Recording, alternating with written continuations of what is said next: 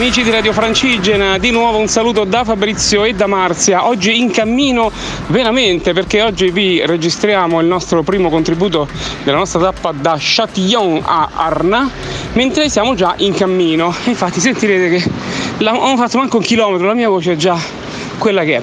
Comunque siamo già in cammino perché? Perché oggi è il giorno del tappone, in realtà è una tappa normalissima per chiunque, ma per noi mezze seghe è un tappone che, come dicevo, da Châtillon ci porterà ad Arnà per una lunghezza che eh, in realtà no, ci porterà a Ver, perché noi arriveremo a Verrest, ti chiedo scusa, poi torneremo ad Arnà, ma eh, la tratta fino a Verrest è lunga circa 22 km. Da Arnà sarebbero stati 28, era decisamente troppo per le nostre gambacce e quindi i 6 km in più li recupereremo domani.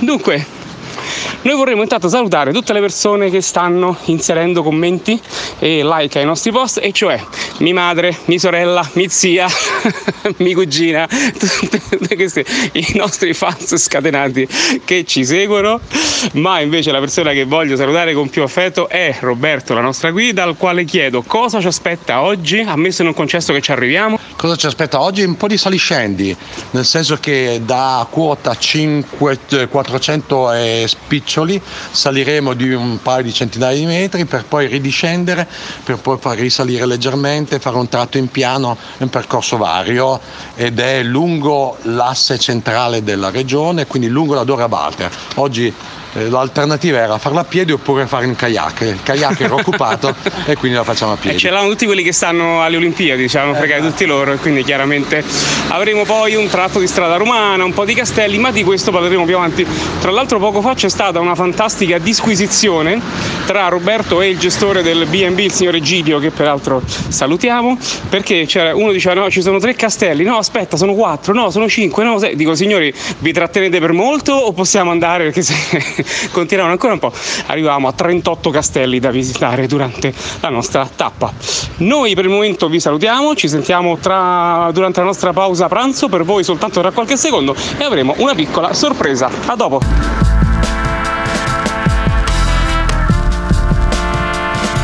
E la nostra pausa pranzo è già andata, l'abbiamo fatta in un uh, piccolo ristorantino del paesino di Montjouet, siamo a circa, non si capisce se 6-8 km dall'arrivo, io vi posso solo dire che ho due piedi, ma mi suggeriscono 5, ma boh, poi dicono due ore, non lo so raga, io non ci sto a capire niente, posso dire che ho i piedi come due zampogne, ma, ma, ma va bene così.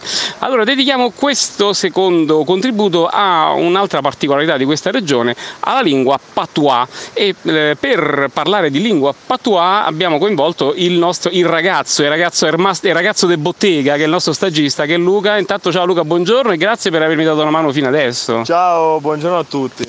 Ecco, ma buongiorno per esempio in Patois come lo diremmo? Buongiorno. Bonzor, beh, facile quindi, una cosa bonzor. abbastanza tranquilla. Abbiamo sentito anche un bonzor todo il zor. Bonzor todo il zor vuol dire buongiorno tutto il giorno. Bellissimo.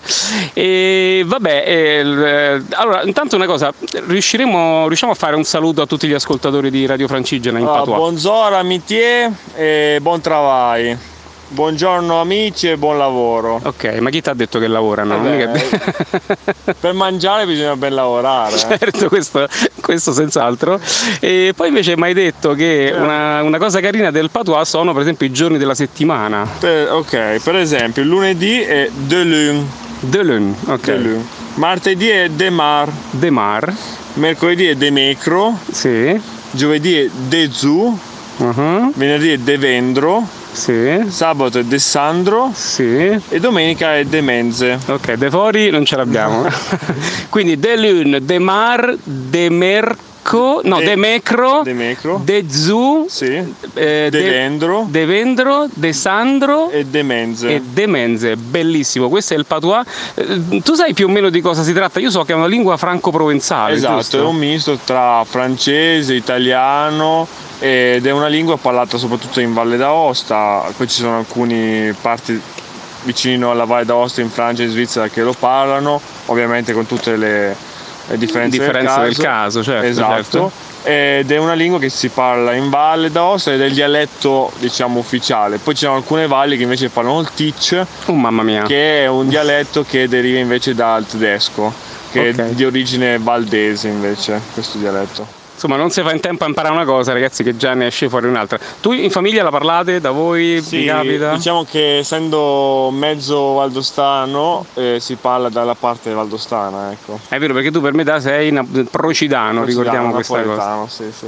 fantastico. Quindi si fa un misto. Va bene dai allora ti ringraziamo e noi continuiamo a camminare altrimenti oggi non si arriva più. A dopo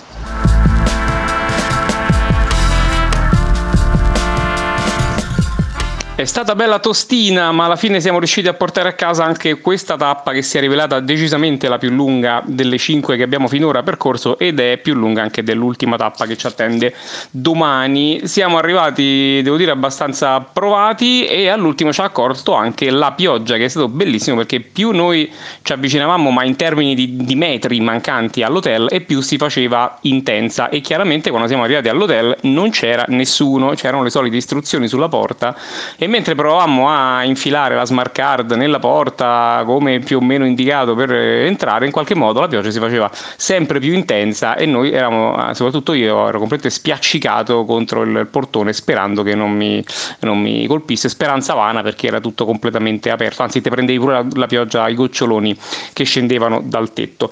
La tappa di oggi la possiamo descrivere come eh, un'alternanza di salite e discese nella prima parte fino a, Monju, a Montjovet, ehm, quindi i primi saranno stati 14-15 km probabilmente, eh, sempre su sentieri abbastanza larghi, devo dire non è stato frequente il caso in cui ho dovuto camminare dietro la persona che mi accompagnava, terreno sempre buono, eh, tenendo però presente che noi, come detto, non seguiamo sempre il tracciato ufficiale della via francigena, ma ogni tanto facciamo qualche variazione. Ecco, le variazioni di solito hanno l'obiettivo di evitare l'asfalto.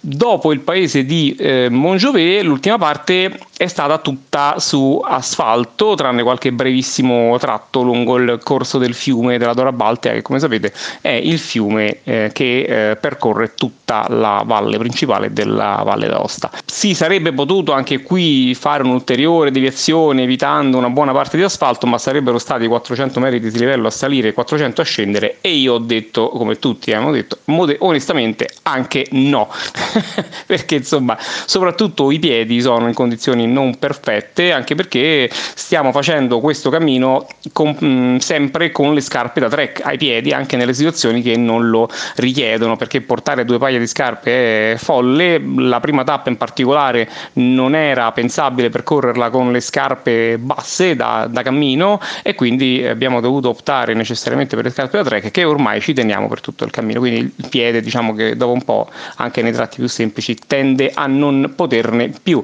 Eh, la mh, mm, conseguenza della fatica è stata lo scatenarsi di un cazzeggio furibondo, soprattutto nell'ultimo tratto di cammino, e soprattutto questi due cornuti di Marzia e Luca, che è il ragazzo che abbiamo sentito poco fa parlarci del Pato, hanno cominciato a prendermi in giro qualunque cosa io facessi e io gliel'ho giurata, ho detto che non gliela farò passare così liscia, quindi vediamo che cosa ne posso inventare domani per eh, applicare, per mettere in pratica una vendetta, tremenda vendetta.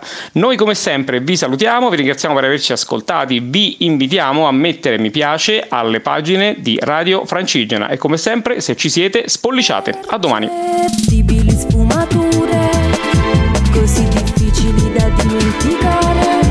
Così decise da trasformare